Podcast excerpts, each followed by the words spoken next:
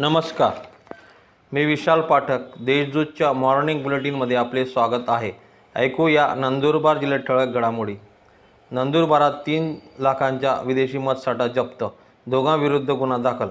नंदुरबार शहरातील बायपास रस्त्यावरील उड्डाणपुलाखाली नंदुरबार शहर पोलीस ठाण्याच्या पथकाने 2,97,780 रुपयांच्या विदेशी मत्स्यसाठा असलेला बोलेरो वाहन जप्त केले आहे. पोलिसांना पाहून चालकाने वाहन दूर उभे करून पळ काढला. या प्रकरणी चालकासह दारू मालकाविरुद्ध शहर पोलीस ठाण्यात गुन्हा दाखल करण्यात आला आहे. वाहन व रोख रकमेसह 6,72,780 रुपये किमतीचे मुद्देमाल हस्तगत करण्यात आला आहे. प्रतापपूर येथे मातीचा रस्ता वाहून गेल्याने वाहतूक ठप्प. नवापूर तालुक्यातील प्रतापपूर येथील पर्यायी मातीचा रस्ता वाहून गेल्याने वाहतूक बंद झाली आहे. डोगेगाव जवळ रस्ता खचल्याने नवापूर खांडबारा वाहतूक ठप्प झाली आहे. सार्वजनिक बांधकाम विभागाच्या नियोजनशून्य कारभारामुळे रस्ते व पुलाचे काम निकृष्ट दर्जाचे होत असल्याचा आरोप नागरिकांनी केला आहे.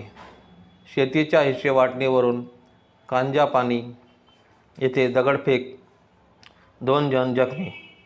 शेतीच्या हिस्सेवाटणीच्या कारणावरून कांजापानी तालुका अक्कलकोवा येथे दगडफेक करण्यात आली.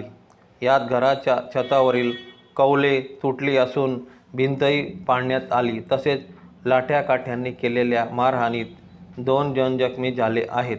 या प्रकरणी 5 जणांविरुद्ध धळगा पोलीस ठाण्यात गुन्हा दाखल करण्यात आला आहे. तळोदा येथे कामे न करता रस्त्याचे बिले अदा. तळोदा तालुक्यात रस्त्याची कामे न करता बांधकाम विभागाच्या अभियंत्यांनी ठेकेदाराशी संगनमत करून कोट्यवधीचे बिले काढून आर्थिक गैरव्यवहार करण्यात आल्याचा आरोप शिंदे गटाचे शहराध्यक्ष जगदीश परदेशी यांनी केले आहे. याबाबत त्वरित चौकशी करण्यात यावी, अन्यथा तीव्र आंदोलन छेडण्यात येईल असा इशारा देण्यात आला आहे. नवापूर येथे सिकल सेल ॲनिमिया निर्मूलन अभियानाचे उद्घाटन.